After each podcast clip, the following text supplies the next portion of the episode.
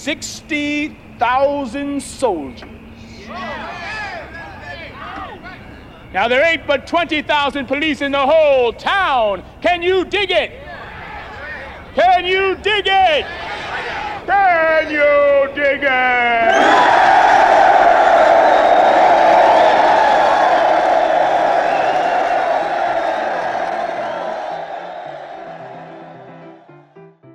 Hello, listening people. Hello. Hello, Bartek. How are you doing? Yeah, I'm doing pretty well, Ryan. How are you? Uh, I am doing fantastico. Uh, we Wow, are- just no conflict in our life in this episode. no conflict. Can you dig it?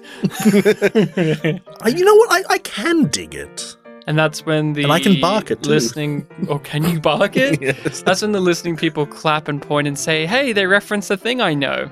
The famous "Can can you bark it?" line, uh, and also the "Can you dig it?" line. Well, if if you don't cut out the beginning of this recording, you'll also hear me say "Let's play," eh? So Let's. he, Bartek did say that right before recording.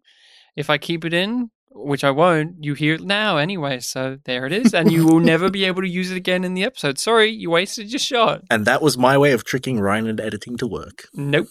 So we are Spit and Polish Presents because we are always spitting and we both happen to be Polish. And we talk about movies. Uh, we have a cycle where we recommend things. So the recommendation cycle is Bartek over there. That's him. That's the other guy. He recommends a movie one week. Then the next week, I recommend a movie. And then the one after that is a recommendation from you, the listening people. That's right, you, the listening people, can indeed recommend movies. Uh, you can email us over at spitandpolished at gmail.com or get to our social medias, Facebook and Twitter, Spit and Polish Presents. Hit us up and just say, hey, hey, do this movie. It feels like we're ending the episode. Do this movie. We don't talk about it this do early. this movie. And I add it to the list, or Bartek adds it to the list, and we leave it sitting there for a while until we eventually say, hey, you want this one? Yeah, we'll do this one. But Bartek, it is your cycle. It is your turn on the wheel, the wheel of misery or joy, depending what you the got. whe- the wheel of fate is turning. Yeah. Mm. So, what was the film that you pitched our way? I went with a film from I think it was 1979 called The Warriors.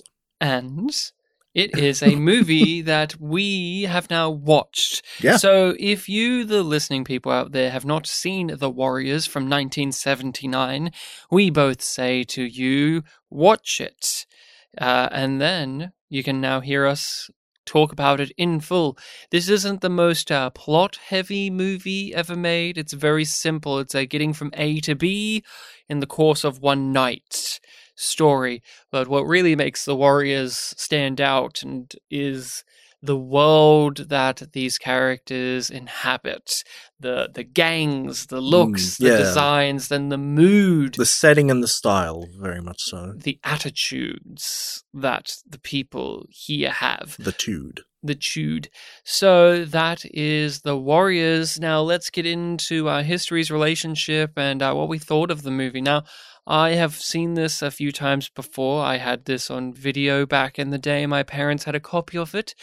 So I've seen this uh, quite a few times. I've always enjoyed it well enough. This lives very much in that camp with stuff like Mad Max, for instance, where it has minimal dialogue. It's about the action, the mood, the tone, the world. And there's always a time and place to watch things like that. And so uh, this isn't one I've. This isn't as um, viewable to me as something like Mad Max. But in all fairness, there's three. There was three Mad Max movies now. Four. Well, there's only one of this, and so I would always gravitate towards Mad Max, for instance, because it has things I know and like. Oh, landscape, and Mel hmm. Gibson's crazy, and you know, crazy bad guy characters.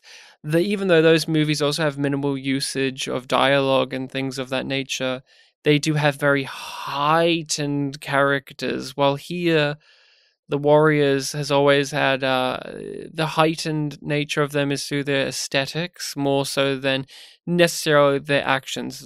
The main bad guy, of course, he, the one who says the infamous "come out to play," he has all of that energy, and Mm. we actually surprisingly get very little of him in the movie, considering. But he's still, I still think he's pretty excellent. Yeah, I, I haven't seen the third Mad Max, but I imagine you know with the three available to you, there would be they all have like different sort of tones going on, so there's a bit more variety there. If you're going with, oh, do I want to watch a a The Warriors film, which is only one of, or a Mad Max film where there's probably three sort of different products of.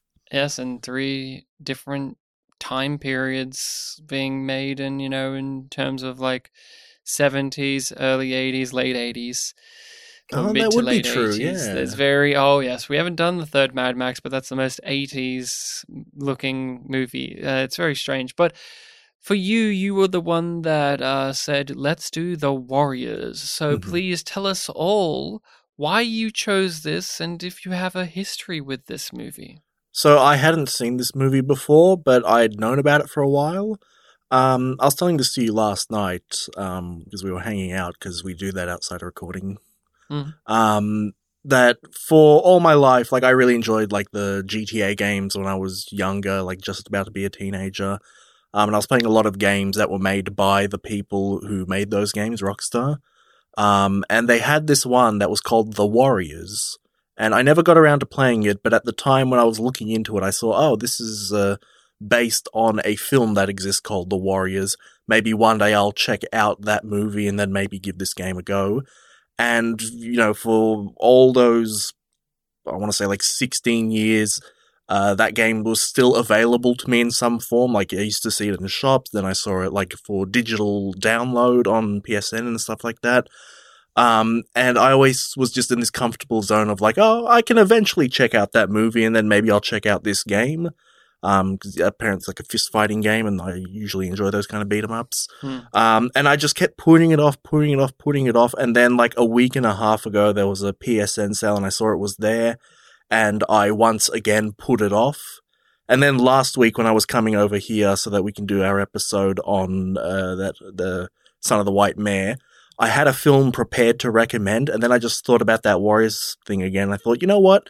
Let's just actually do the Warriors so I can finally see it. Did you have an understanding of what the movie had in it, what the movie was or was about? I had the basic idea of, you know, this is a street gang film with uh, street fights, um, and they have all sorts of different uh, physical looks and styles to them. Um, so I had a general sort of, uh, you know, serious story with like wacky elements idea, but I didn't know the general run through of it. Like the whole plot is to get from A to B kind of thing. The fact that it's pretty similar to uh, uh other film I recommended last year, uh, da, da, da, Romper Stomper, kind Oh, of. Yeah. yes. Uh, obviously more wacky. Yeah.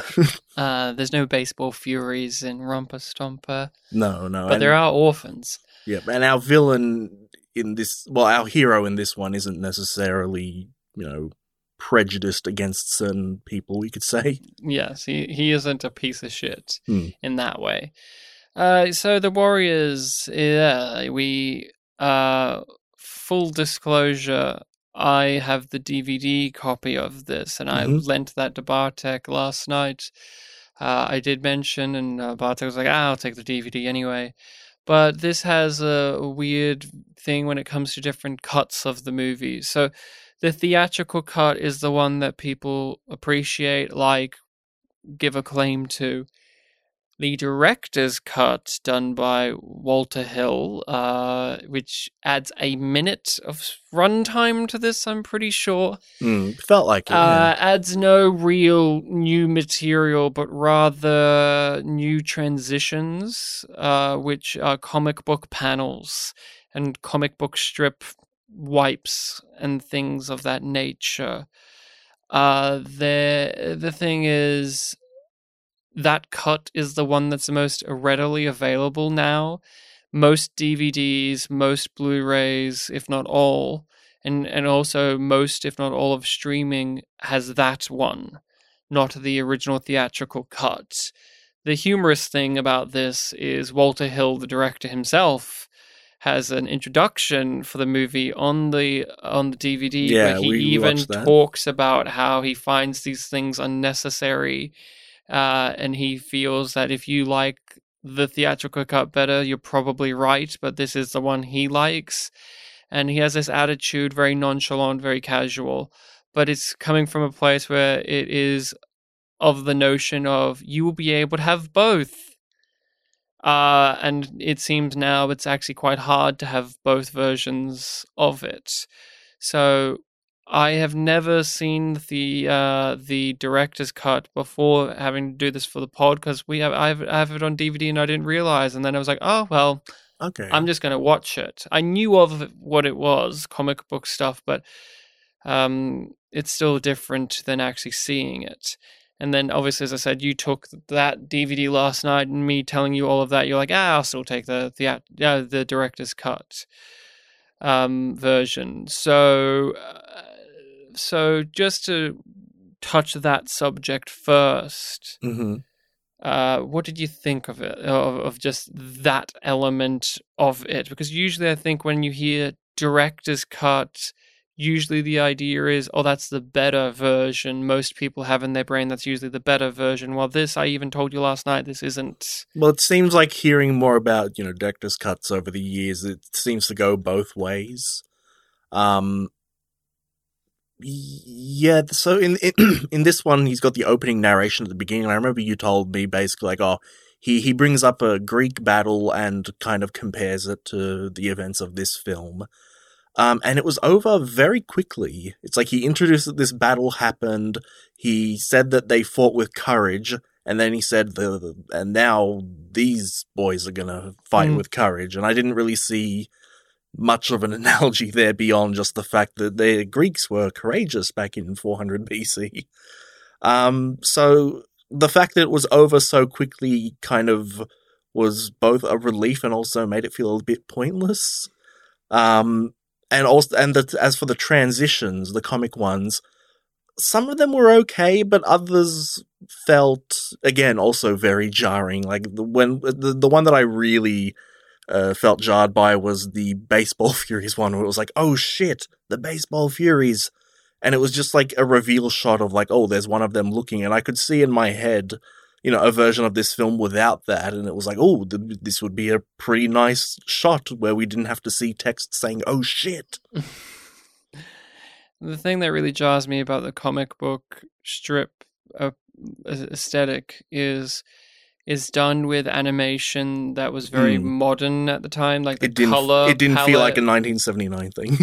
No, it didn't feel like a 1979 thing, and it didn't feel like what comic strips actually looked like back in the day that it's evoking. It looked like what a modern photo, like what then, but even now, what you would create in a Photoshop, what pop art m- comic books look like, but it's not, Mm. it doesn't have that grit and texture and that faded saturation, but also the right amount of vibrance. It's, it's jarring, but uh, at least in my opinion, it doesn't ruin the movie because the movie's still there. It's just one of those things where it also happens so briefly and infrequently Hmm. that it's like, uh, I just shrug and go, "Uh, okay. Uh, I would rather not have this, but it's not so offensive that I'm going, oh, I wish I could see the real movie that's buried underneath all of this garbage. It's just every time it happens, I go, oh, okay. Yeah, other than Moving the, on. other than the one I mentioned, the rest were just like, okay, that's fine. But th- it does feel like it's from a different time. I really loved watching this the other night. I am a fan of movies like this where it's about atmosphere, you have a certain pace to it. The characters aren't really deep, but they com- are communicated very effectively to the audience what they are. And I like that a lot in cinema uh, the sim- brute force simplicity of it. Uh, to bring up that Greek battle thing, this very much has references and a feel of, of, of the Odyssey. We even have sirens with the Lizzies, and it has, and we lose some people along the way. And it just has that grit of the 70s, but also this movie is unabashedly camp and fun and over the top, and it just has no real regard for conventionality. Like it, it, it has a lead guy and a lead girl, and their romance is mainly forged by them treating each other like pieces of shit because they're street rats. They don't have the lovey dovey romantic stuff. The closest you get is at the end he gives her the uh, the the corsage that these uh, these young people coming from their school dance left on the train, and even then he still says it through gritted teeth why he's giving it to I her. I don't want to see it go to waste. and so I had a great time watching this. I was excited to see it, but I'm excited to know what did you think of the Warriors? Yes, so like I said, uh, walking into it, I didn't know the general, you know, main plot of it. In my head, I just imagined it would be, you know, two gangs over a course of maybe a few nights, you know, planning some sort of war on each other, and then there's going to be a big fight at the end. I didn't know that it would be, yeah, just all set in one night to the next morning, just trying to get home while basically the whole city is against them. And yeah, it was a really cool time. I really enjoyed that sort of journey that they were going on, where it kind of reminded me of, uh, yeah, I mentioned Romper Stomper, especially later on when they like got repelled by the, the Vietnamese. Um, and also a little bit of, I guess, Apocalypse Now, which that was also this kind of journey through a setting and seeing like all the sorts of different crazy things going on there. It, this is really one of those films where the setting is what we're exploring through our character's journey. It's like we get introduced at the very beginning in a very big way to like, oh, this city is full of gangs. Here's all the gangs coming together except the orphans. Uh, you've got this crazy big figure who's making this big impression. He gets killed off. Our main character's gang leader gets killed off. And then it's them just trying to get through the wasteland of the city back home.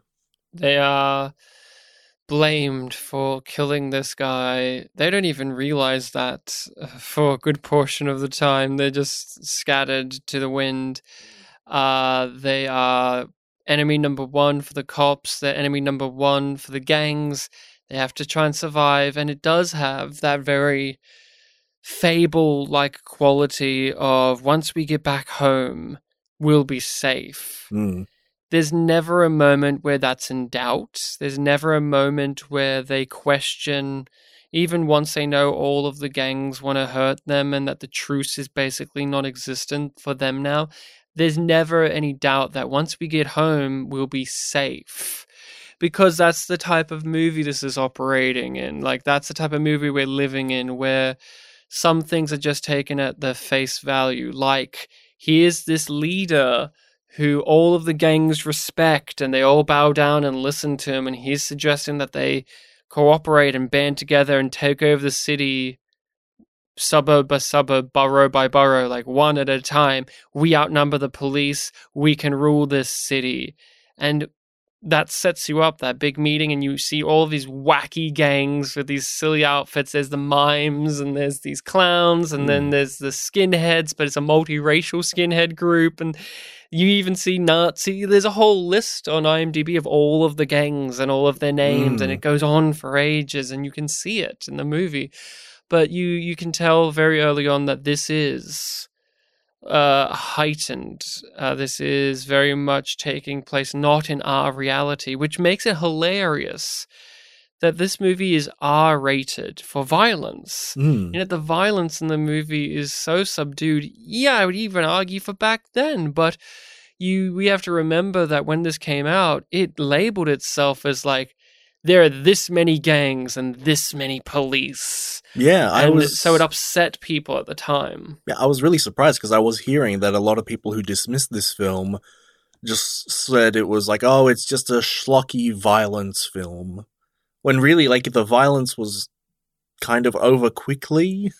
it's brutal because a lot of the action is clearly them just throwing each other and doing stuff pretty real. Uh, there was a great moment where talking about the baseball furies one of the baseball furies hits one of our guys with the baseball, and you see a baseball bat, and you see like it's made proper impact and and like all of this dust and and and lint and all that like just flicks up in the air from that person's body where they were just hit with a baseball bat and I'm, and I I react I went ooh because you don't get that type of detail in some action movies now where everything's so punchy punchy Mm. you get that when you actually hit someone with a bat and you see like their coat and now all this debris and dust and and lint and junk just comes up in the air. It was just ugh, it made me uncomfortable. Could that you- made me more that, that made me uncomfortable. Them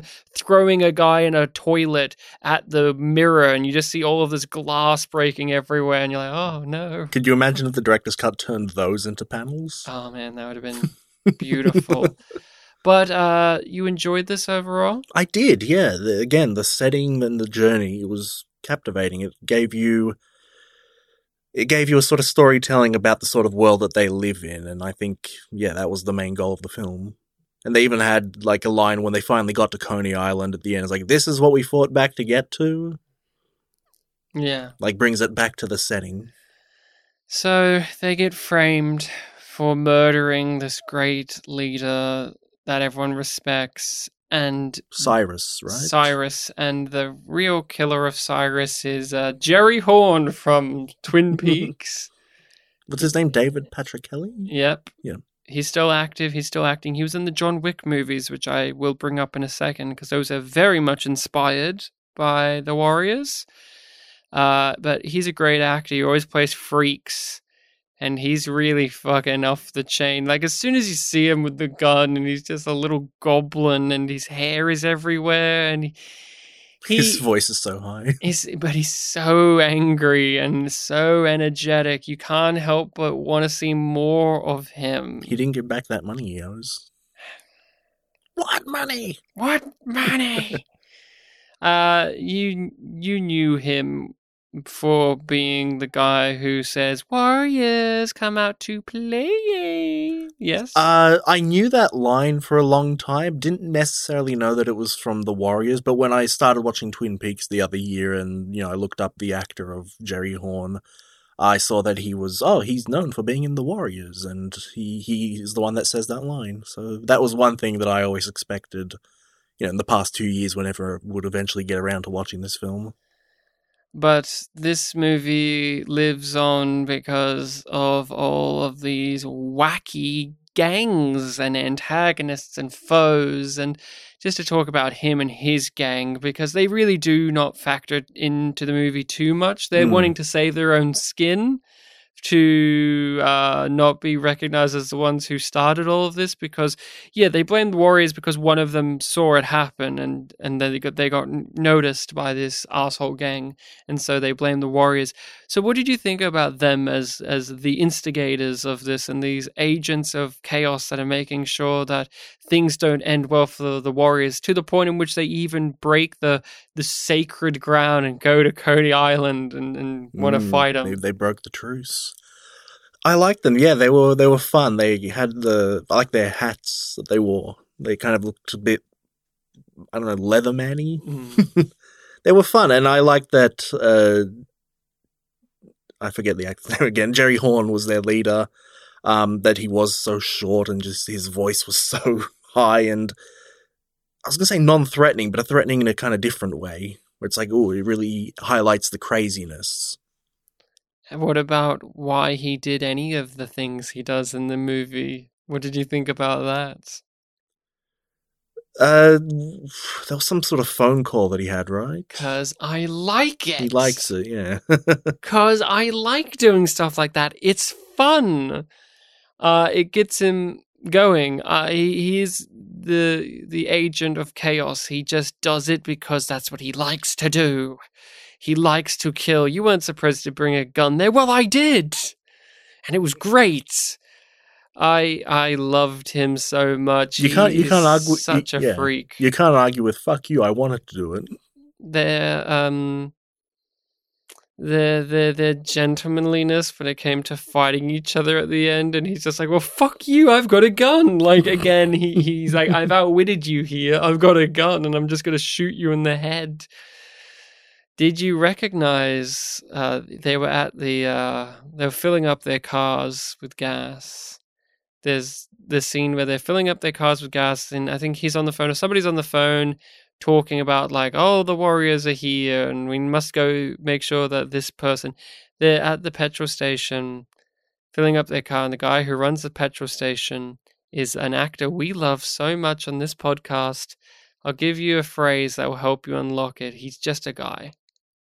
He's just trying to be a guy. Oh, he's the that guy? Mm, Snyder, was it? John Snyder is an actor that uh, has been very much an influence on us because he was in a move movie. He was in a weird little TV project where he played a bartender who was crazy. And he Vietnam kept War saying, story. and he kept saying the phrase "guy," like the word "guy," like "I'm just trying to be a guy." Yeah, he, he was a bartender who was just doing his job, and the main and like a woman who was way too drunk was asking for more drinks, and the main character was like, "Oh, come on, give it to her, be a guy." And the main character only says that once, and he just keeps coming back to it, like, "I'm just trying to be a guy. and he overacts, and he's an anime voice dubber. Would you die for you?" Would you die for me? Would you die for you? We uploaded the clip onto our YouTube channel. And he was in Babylon 5 as one of the most overactive villains the show ever had, Orin Zento, where he's an evil, tr- like, he's an evil guy that crushes trade unions. And so, I got to rewatch the uh, Warriors hon- for him. honestly amazing. But he was here, and I'm like, wow, he's he's underacting. He's barely doing anything. He's probably a few. Well, I can't remember what year of Vietnam War story. Oh, that was like late 80s. So. Oh, I thought it was late seventies. no, no. So no. this is young, young Yeah. man. You got to remember, Wesley Snipes was in Vietnam War story. Yeah. So, I so now I've seen Mr. Snyder in the seventies, eighties, and nineties, You got to see him in the 2000s now. Yeah, and I'll the 60s. sh- sure, sure. and the fifties, and the forties, And now. and now, and the tens, No. twenty tens. That is. but uh, when it comes to the gangs, there's so many to choose from. What were some of your favorite gangs? Oh, Whether I- they ones they fought or ones you just saw? I really wanted to see something with the mimes in the opening. they got a laugh out of me just that they were there as the intimidating as an intimidating gang. Ooh, Mm. Yeah. mimes. Yeah, uh, both the um the the baseball furies and the ones in the subway who had the uh, roller skates. Mm. Yeah, their lack of making any sound did make them very intimidating. I could see the mimes also kind of pulling that off, especially since you know by their mimes. nature the mimes already don't make sound. Yeah, I love the orphans. They suck. I love them in a different way, very much so. I love. They're my favorite thing. In But you wouldn't you, movie. you wouldn't mess with them, right? Because they've been in the papers. They'll show you the article with that one. They're wearing green shirts and jeans. The leader has a wacky eye and he's like a string bean loser. I loved the orphan. Just their accents is like, you don't mess with us, we're the orphans. You don't mess with the orphans. and they didn't get invited to the meeting Well, that means that it wasn't a big deal since they weren't invited. since they weren't invited.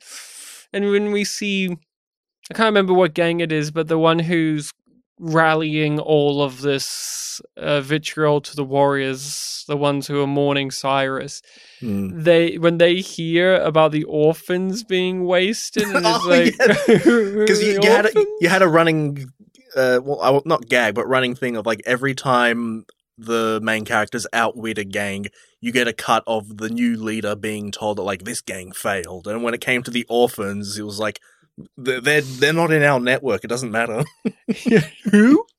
yeah, we didn't invite him to the meeting. Oh fuck the orphans! Like they got wiped out. Oh well. I love the orphans because in this story, it's an excuse to have absurd gangland violence, and yet in amongst it, they give us a group that are objectively losers, just just the bottom of the barrel, absolute fucking dorks. yeah they're the bottom of the gangs that aren't in the mem like the network Ah, so humorous. But um, did you have any other ones that you liked? Any other shout outs Oh, they for were, you? they were all so good. There was another gang in the opening that like wore a bunch of purple vests. Those were fun. what about the skinheads, the multiracial skinheads and their big bus Uh, they they were alright. I'd I'd shake their hand. With you know? I I liked how uh they were chasing them down with the car. Mm. and I can't remember. I think it was Ajax, probably one of the guys in the Warriors stayed on the pavement to flip them off, and then went back so that that skinhead hit his two by four against the pole and ruined it. Yeah. and that was just one of those great little touches of how even the Warriors, when they're on the run, are antagonizing these. it was people it was a good cinematic taunt. it was a very great cinematic taunt. I mean, Ajax does have the famous one of the other famous lines from the movie when he's uh, about to fight the, the the baseball furies, where he threatens to stick that up his ass and make him a popsicle. Yeah, yeah, that's right. Um, and I do appreciate that uh, when they do get into fights, people go down like very quickly. This this even though it was an action movie, and you could argue that the action may not even be the strongest part of the movie. I like the almost level of realism. There's still absurdist stuff in here, and people survive being thrown through things that that would really fuck them up. But I do appreciate that. Yeah, he just punched him once, and that guy's down on the ground. Like they're not getting up for a bit of time. similar to the whole idea of like, oh, if we get back home, we're we're safe, we're all in the clear. That did kind of read as, yeah, sort of action logic of like, okay, once once we knock them down, you know, they're not going to be a threat anymore, even if they're still alive. Like you saw all the baseball furies like crawling away, like, oh, and when members of the warriors uh, fall to the wayside, they treat them like they're dead, even if they're not dead. There's one that do- there are some that don't make it, obviously, but then there's Ajax just gets arrested by the cops and they treat it like he died. Hmm. Goodbye. Yeah, the he's early- gone now. Earlier in the film, just before they started talking to the leader of the greatest gang, the Orphans, um, they did straight up say they're like, yeah, we're eight and they're thirty. Like they're hi- uh, emphasizing the fact that there's only eight of them. So when you, you know, that's a small number, one digit, two hands, you can count that up. Yeah. So when you lose one, it's like, oh man, you just lost an eighth of your force. Yeah, and that's what made the orphans uh, an intimidating gang on paper. Because the whole point was at the meeting, you were only supposed to bring nine members of your group. So all of these gangs that are in this one location are all just nine members. And you see when they're fighting against the Warriors, none of the gangs are teaming up to do this. They're all doing it in their own group. So as time goes on, the, the gang of the warriors gets smaller, but the gangs that they're fighting always have the same number of nine. Hence, when at the end, the guy who's taken over Cyrus's gang, when he arrives at Coney Island, it means something because he was the guy whose home turf, that, that was the gang's home turf. So he has all of his dudes, which is dozens of them. There's so many. Oh yeah, every it's time like you an, see it's them, an it's like- army. yeah, they, they've got that very militaristic kind of thing going on. What did you think of the uh, overall visual presentation and uh, direction of this? Because there's, for me, there's many striking shots. We're talking about the guy who took over Cyrus's gang, who doesn't get a name. Like this is a movie where characters, some of most of them don't get names. They're just that gang. And to me, he was a great uh, symbol of the visual language of the movie. There's this one great shot where he's marching along like a drill sergeant, barking down these orders at them. And then he snaps into place and turns, and he's got these big sunglasses on. And you can see the reflection of the people in his sunglasses, but not the camera or the lights or anything that's filming him. And I was just looking at it thinking how did they get that shot with these Mm. glasses? I was i was uh, very impressed by the the technicals of this movie because this would be boring if it wasn't presented well because it is a movie about they even say it we're just running away. That's what the movie is is mainly people just running away. As, yeah, as much as there is to say about like all the outdoors scenes, you know, building up the world of this New York City, Um, a lot of the indoor shots or locations did have a lot of stylistic stuff going on. Like every time we cut back to uh, that leader of that gang, uh, to someone tell him like, oh, you know, this gang just failed. It, it does feel like this kind of weird dark space where you might see a weird colored wall in the background, and it just almost feels like this menacing villainous castle shot of like, ooh, my lord, we they failed this time again. Or whenever we cut to like the DJ and we only saw her lips. And again, also the weird red background there, it almost feels like, yeah, as much as we talk about like the comic book transitions are there, these transitions are already in the film itself and they they have much more of an impact than yeah, the comic book panels. They help with the with the tone. You said the DJ, where we just see her mouth, her lips. There's even a bit where we see a little bit of her eye, but not much, and her quivering lips. That's the thing about them. They're just not just talking, but really there's a there's a movement to them, and she's got these bright white teeth, and she's the Greek chorus in this story. And since she's presented in such a specific and abstract way, it helps us as viewers buy into the reality that we're in. Because I think for many people, maybe even yourself included, you hear or you see even the title, The Warriors, oh, it's an R rated movie, it's about gangland violence you expect something more like Romper Stomper, something with more of a dour, dark, oppressive, you know, crimey, grimy and crimey feel to it. Mm. But as you stated, this was a movie that eventually got made into a game by Rockstar. And you are far bigger of a player of Rockstar's games than I am, but wouldn't you say that Rockstar's games make a bit more sense when you look at something like The Warriors? Because many of the GTA games, for people from afar, they look at it and react like they do with The Warriors, where it's like violence and nudity and sex and oh my god, it's this serious thing that's corrupting our children. Ooh, but then you We're in the 2000s. but then you play those games and they have an inherent fun silliness to them and they have Sam Jackson being this evil cop, and they have whatever else it is. Oh, here we go again. They have a bit of that tongue in cheek quality and a, even a little bit of a detachment from reality quality that you you can even see in the DNA here of uh, the the Warriors. I mean, what do you think about all of that? Yeah, watching this film, it just seems like there is so much potential for like extra materials. And, you know, when I was reading up about the film afterwards, it was almost difficult to get information about the world of this film alone because it was drawing from like comics and the games. Like you mentioned that the the leader of the gang with the sunglasses like doesn't have a name. Like I accidentally stumbled upon his name like a million times because there is just so much material about him. I I I truly adore it and the visuals. Walter Hill is uh, you know, Walter Hill's a great director. He's done many many things. Forty Eight Hours is the big one, I do believe, which has Eddie Murphy and Nick Nolte. Oh wait, I've seen that. yes, Yeah. yes, yes. And once you think about that, you go, yeah, of course, it's by the same guy.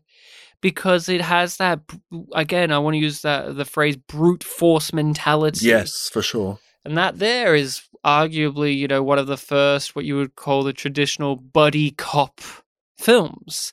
But when you rewatch, if you ever have watched 48 Hours, rewatch it now. Or if you haven't watched it before, watch it now.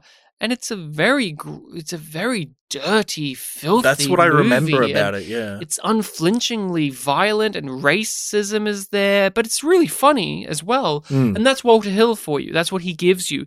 He gives you uh, that balancing act of fun, entertainment, but also giving you something that has uh, more merit to it than just disposable throwaway entertainment. And so you get something like The Warriors here, where it's a movie that is about people running away. So, how do you make that interesting? Not only do you have action sequences, which, yes, you could look at and go, oh, that's not matching up to today's quality, but there's a there's a thrill and a to it because there's a almost like guerrilla filmmaking like quality to those action sequences. The camera is very shaky. You, like I mentioned before, it really, really does feel like at many points the actors are hitting each other with things or about to hit each other with things. And so there's fear in the stunts and the performances. You can, you can just drink in the atmosphere Mm. of even them hitting each other with bats like it's a sword fight, which isn't that great? yeah. Just that statement alone that there's a baseball bat but a fight, but it's done like it's a, a duel with swords is is great. But when you watch it, it's not flashy or over the top. It's not Mad Max, where Mad Max has all these elaborate car stuff, and here's a guy who who does a pinwheel in the air, and it's all crazy. And that has its merits too, and that adds some layer of fear because you know those are real people in cars. But here, it doesn't have all of that panache. It is just what would be the fanciest thing? Uh, grab that guy and throw him through a door. Oh, what happens if we uh, grab this person and threw him through a glass door? Like just things like that is uh, what really brings it to life. But again, it's shot composition, lighting. Oh my god, the lighting in this movie is amazing because this is pl- taking place at night. Mhm. My favorite scene, visually speaking, was when they were walking through the park and they see the woman on the park bench, and Ajax has the hots for her, and he wants to go back, and we eventually find out she's a policewoman. But my favorite shot visually is when the other two come back to go get him, and they're in the darkness watching him get dragged away and arrested, and they just have this haunted look on their face, and even like the where they are in the shadows and of the night makes it feel really ethereal. It reminded me a lot of actually the I know you didn't care for this because you were like I needed light, but it reminded me of the back half of uh, the Neon Demon in that way Mm, where yeah. you shoot in a darkness and it adds this really dreamy surreal quality to it but to the to the layman they just go oh it's just a dark looking scene man but i don't know it just transports me in a mood rather than just looking at it as what is just on the screen as just oh yeah it's people standing there looking at their friend being arrested in the Mm. dark that's it Yeah, the, the darkness in this film is really interesting and effective. You have a lot of scenes uh, or moments uh, where you don't have our characters in the dark. Like all the scenes where they go on the train, which is you know very lit, very artificially lit, and it's got all the white walls, the graffiti. And similar to what was talking about with the Coney Island thing, where it was, uh, you know, when they get there, they'll be safe. All of the scenes that we have on the train are these kind of weird, almost otherworldly, like safe transitional moments where our main characters can just talk for a little bit, uh, you know, before they have to get off at their next stop and fight their way through the next thing, which kind of, I guess, also goes back to the whole Greek theater, Greek battle kind of allegory that the main uh, main character, the director's going for. it's like they're on the ship sailing the sea to the next thing that awaits them in their odyssey Mm. a thing that I really liked about the train uh, carriages and carts is there are uh, only a couple of moments where you had what you're talking about, but then the dangers or reality invade that. So when they're sitting there waiting and then they realize the cop walks behind them and they're like, oh, cops. And then they have to run out of there and there's a whole sequence. And then that leads to the first major, like, first death in the group that isn't you know or like we lost the leader of the group in the uh when the it all broke out into hell but like once they're on the run this is the first casualty that they've had once they've been on the run knowing that danger's around them. And he gets thrown on the train tracks and he gets run down. But uh you get moments like that or when they notice the the other gangs are coming for them and so they come out or or one of my favorites like i mentioned before was at the very end there's these young kids similar age to our main characters probably the same age and they've just come from their school dance their school prom and they're giggling and laughing and then there's just this awkward silence as they're looking at our main characters and how filthy and dirty they are and they're scared of them. And our main characters are looking at them looking at them with a mixture of of disgust and envy and mm. longing of like this could have been us. And she even tries to adjust her hair and he puts it down like no don't even bother. Don't try and emulate them. Don't try and fucking mm. please them. Yeah, it's two two different worlds looking at each other. and the train carriage is a recurring thing of safety but even within those danger and reality still enters them or surrounds them. I just it's a great running bit in the film. Mm. hence it's a really memorable moment when they actually finally get off the train. It's the last stop and you mentioned it. They look at the land that they've been trying to get back to and it's like this is what we were fighting for You this is also what we're fighting to get back to you also have the juxtaposition of like, oh, when they finally look at their Coney Island land, the the sun's out, so it's like light is a symbol of safety. I say that as I think of the one the roller skate fight in the bathroom, which is also lit, so maybe not, but yeah. That's still at night though isn't it They're at a train station and there's light. That's that's that's my foolproof fluorescent allegory. lighting is different than Yeah. sunlight. Uh, this is a very uh, when you think about this, this is a movie that has garnered a lot of acclaim and has helped influence things. Clearly, I mentioned this last episode that there's a lot of cheaper rip-offs of The Warriors, Escape from New York, Mad Max. It's just an inevitable thing that happens. But there's also great pieces of work that clearly are influenced by this or inspired by this or, or even maybe homage it at times as, as well. And there's a rockstar game as as stated but I, I think it's fair to say that uh, when you look at Rockstar's games, like the early Grand Theft Auto games, they're clearly influenced by something like this. When I was a younger kid, before their Rockstar became as big as it was and Grand Theft Auto jumped to 3D. Mm. I remember the Grand Theft Auto games being these 2D top down things where Yeah, very arcadey. arcadey, but what they were remembered for for many people in my sphere was all of the fun, wacky gangs that you get to play with. Mm. Like here's the and you you you're better remembering these, but here's the gang with the smiley Yeah, face the, on their the car. loonies who are yeah mental hospital escapees. and I, I and even now I think when you when you play some of those Grand Theft Auto games or other things like that, you you can still look at this movie and see its lingering effects on even gaming, let alone movies and and television. Uh, there's just so many things. Uh, John Wick, I brought up earlier. I'll touch on that.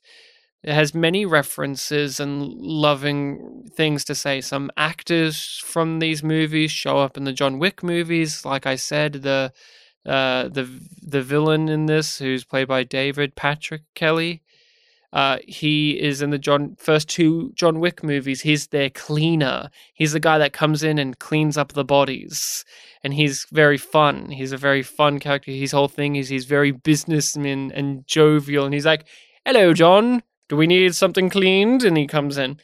In the latest movie, uh, this isn't a spoiler, but if you're worried because it's still fairly new, I guess skip a bit. But they John Wick is on the run and he's running from all of these gangs and he's making his way across Paris. hmm And to inform the gangs where John Wick is, we cut to a DJ and it's just her mouth and this one has a nose ring and she plays all of these songs that are like relevant to like in this Like in this, yeah. and it's it is just directly a the Warriors riff. And uh, recently online, people on Twitter were really gushing about this because uh, who's this lady and people making things, and uh, you'll like this to tie back into our own podcasting history. Somebody on Twitter tweeted out like one of those things where it's like, uh, it was done better in the original version of this, but instead of giving the Warriors, they gave Patton Oswalt in Starsky and Hutch as the DJ in the disco. And Patton Oswalt replied to this, being like, no, no, no, seriously though. I, I I didn't do anything. Only he references the this movie, of course, being a, a gentleman. He's like, no, this. But I was very happy to see Patton Oswalt get a shout out for doing this type of thing in Starsky and Hutch. He, they had like the close up on the lips in that too, didn't Yeah, they? yeah, yeah, But we saw his full body. Yeah, I remember we saw his full body, but yeah, he talk. I remember him talking into the microphone. but very amusing, just weird little call out. But yeah, the Warriors definitely is one where if you really think about it, there's just so many things that has has recycled through what this was doing, and uh, and this again is taking from many different source materials and places and fables and comic books and things where this is like for instance a few years back the raid came out. Have you ever seen the raid redemption? I remember the title, but no, I didn't see it's it. It's a really great action movie uh, i can't remember where it was from but an asian action movie and the premise is two cops have to go into this complex and go to the top. And it's filled with criminals that they have to beat up and fight. And that's it. That's the movie Mm. and it's excellent but so it's all set like them just going. yeah, To, going up. And the Judge Dredd movie that came out a few years ago, Dredd, it, it's the raid. It's the same plot, but with Judge Dredd in it. Uh, so that that idea of just we have to make our way through a bunch of criminals to get to the thing is not new to this movie, but this is that type of movie where it made it so well and did such a monumental job that it's a watershed for something like that. Like how Mad Max, after a certain point, was like, oh, if you try and do a movie, it's, set in the post apocalypse and you've got people who are looking for fuel, you can't help but think of Mad Max. But that's not. yeah, with, with, with me not knowing that this film was, you know, that type of story. Um, it, it is kind of funny that the film that I picked on the podcast ended up being like that because I feel like uh, we've done a lot of films over the years that kind of follow that formula. Like the ones I always bring up are Thunderpants and The Bubble Boy. Um, and we didn't do it on the podcast, but I also put Apocalypse Now in that camp, which is kind of funny that, you know, all these films I kind of categorize the same. So it's really surprising to me that I'm also putting The Warriors uh, in that little group. different executions, different approaches, different tones, different moods. Is there anything else you want to point out or go over when it comes to the Warriors? The Warriors. Um, Come out to play. I mean, what did you think of that scene? You've heard of it, but what was it like to watch it? I I didn't know that it would be set during the daytime. I thought it was be Mm. set like night inside a building. But yeah, the clinking of the glasses, or it's like he's got a marble in it or something, like a Ramune bottle, a moon Mm. bottle. Um, yeah, it was. Because he's tapping them together with his, he's got his fingers in them and he's tapping them. Mm.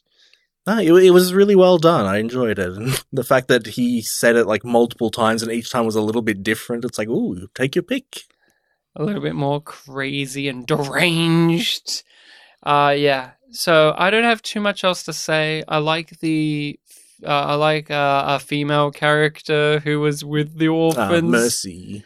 She was very good. Oh, I like the Lizzies as well, even though it was Mm. clearly a trap, and the one character who is obviously gay figured it out. Um, that was actually a really well directed sequence where he's uncomfortable and he's looking at the Lizzies and he's looking at them kissing each other that- and kissing the guys. It felt like it was from a different movie in terms of just how it was shot and Coming back to the word I was using before, it felt very otherworldly, but in this case, we had one character who realized, like, oh, there's something going on here. And I liked what you mentioned before about, like, how they were the allegory of the sirens. That was a really good one. So that is the Warriors.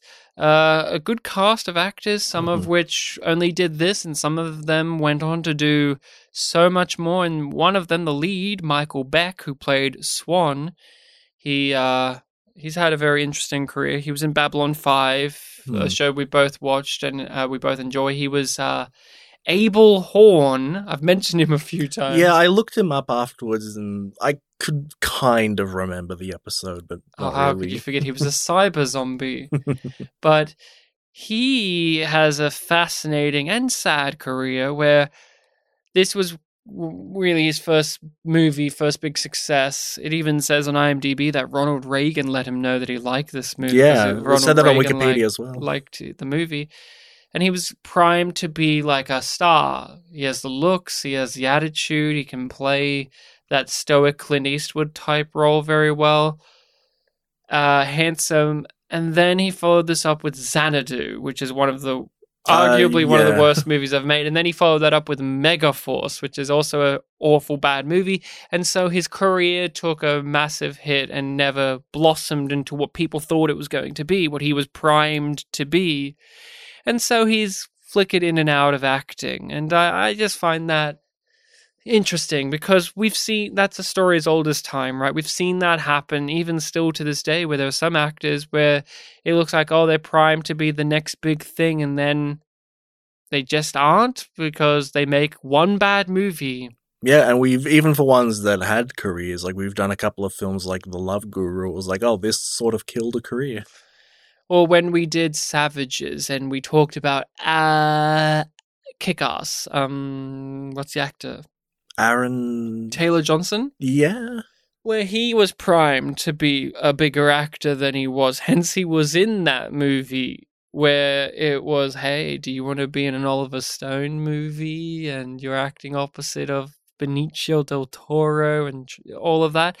And his mo- his career's kind of lessened and floundered. And I know now he's kind of getting back up. He's going to be Kraven the Hunter, by the way. Mm. I, I do remember. crazy. I do remember around that time I saw a couple of films with him in it, and all of them were yeah, not great. I, was, No. Wasn't he in Godzilla as well? Yeah, he was the lead guy in Godzilla. Yeah. The bore. You see, they tried and then they've given up. Hmm. They were prepping him. Same with Jai Courtney, for instance, where he was like, I think he was in the Divergent movies, and then he was the guy who played John Connor in that.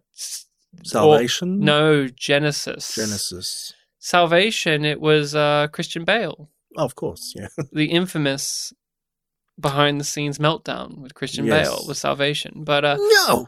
Jai No. Courtney, then the only good thing he's ever done in his career is play Captain Boomerang in the Suicide Squad movies, where he actually just gets to play a fucking little freak, and instead of like the big handsome guy.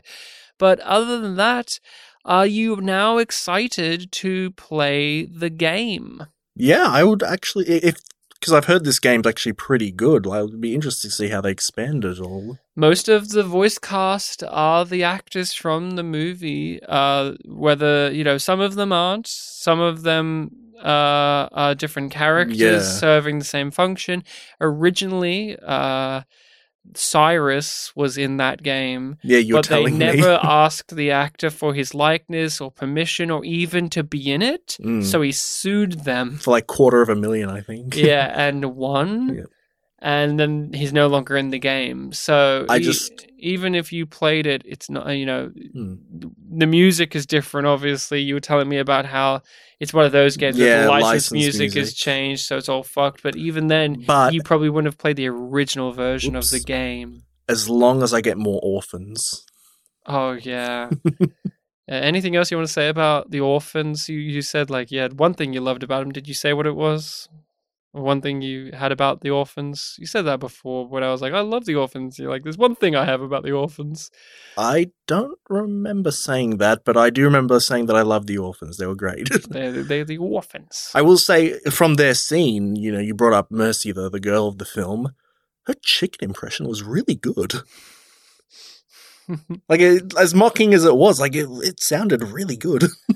That's it. So it is my turn to recommend a film. That's actually true, yeah. on the next episode, and I think it's time you recommended The Warriors. It made me think about another movie that we have danced around in the pod on the podcast and in our life. It's time to do Escape from New York. It's time to show you finally It's another one that I've been the meaning movie to get around when to. I say, "Oh no, no, Snake from the Metal Gear games is Snake Plissken from Escape from New York," and basically a lot of the stuff that Snake is in those games is just the escape from whatever movies because there's two of them. Hmm. Um, and you've always been like, yeah, yeah, yeah, yeah, yeah, yeah, sure, sure. And I'm like, no, really. So hopefully you can watch it now and be like, oh no, yeah, really, it, it is a lot of a lotness. We'll see. Cracks fingers. Oh, he really did crack him. Now I have two things to enforce upon you for this movie. Yeah, watch the director's cut because it has No, comic no. transitions. No, um, two things. Mm-hmm. Watch this on a TV Okay. And watch it with the lights off at night. This is a night movie. This is one of those where you want that atmosphere because it's a John Carpenter film. you know of John Carpenter if you have not already watched a John Carpenter movie. His is he is very much a you got to soak in that vibe, and this is very much one of those. I'm just putting will- that down as a I rule. will I will watch it on TV if Australian streaming lets me. Oh, maybe if it will let you. I don't know where it is on Australian streaming. I can look it up right now. Uh, but it will be somewhere. People Escape from New York, starring Kurt Russell, Donald Pleasence, and uh, there are others. I won't give it away for Bartek, Ooh, but there's uh, but there's a certain somebody. There's a certain somebody who plays the evil warlord that he'll like very much. So that is Patrick it. Smash. Oh, if only. Bruce Cook, I mean, sorry. Uh, I was writing Escape from New and I was about to write Smash. So that is it, people. As mentioned, we are on social media, Facebook and Twitter, under Spit and Polish Presents. You can email us over at spitandpolished at gmail.com if you want to contact us more directly. Uh, we are also on YouTube as well as as as well as all of the podcast hosting sites under Spit and Polish Presents. We can be found easily. You can rate and review the show to your heart's content. Uh, and that is all I have to say. Remember to be kind to each other. Ryan, uh, the film Escape from New York, can I watch it on a TV? It's on Stan. Uh, that's a that's a streaming site here in Australia, so that's a thumbs up from Bart. That's one that I have access to, so I can do what you say. yes. I won't watch it during the day. Or else I'll have to pay. And for that, I mean, no way.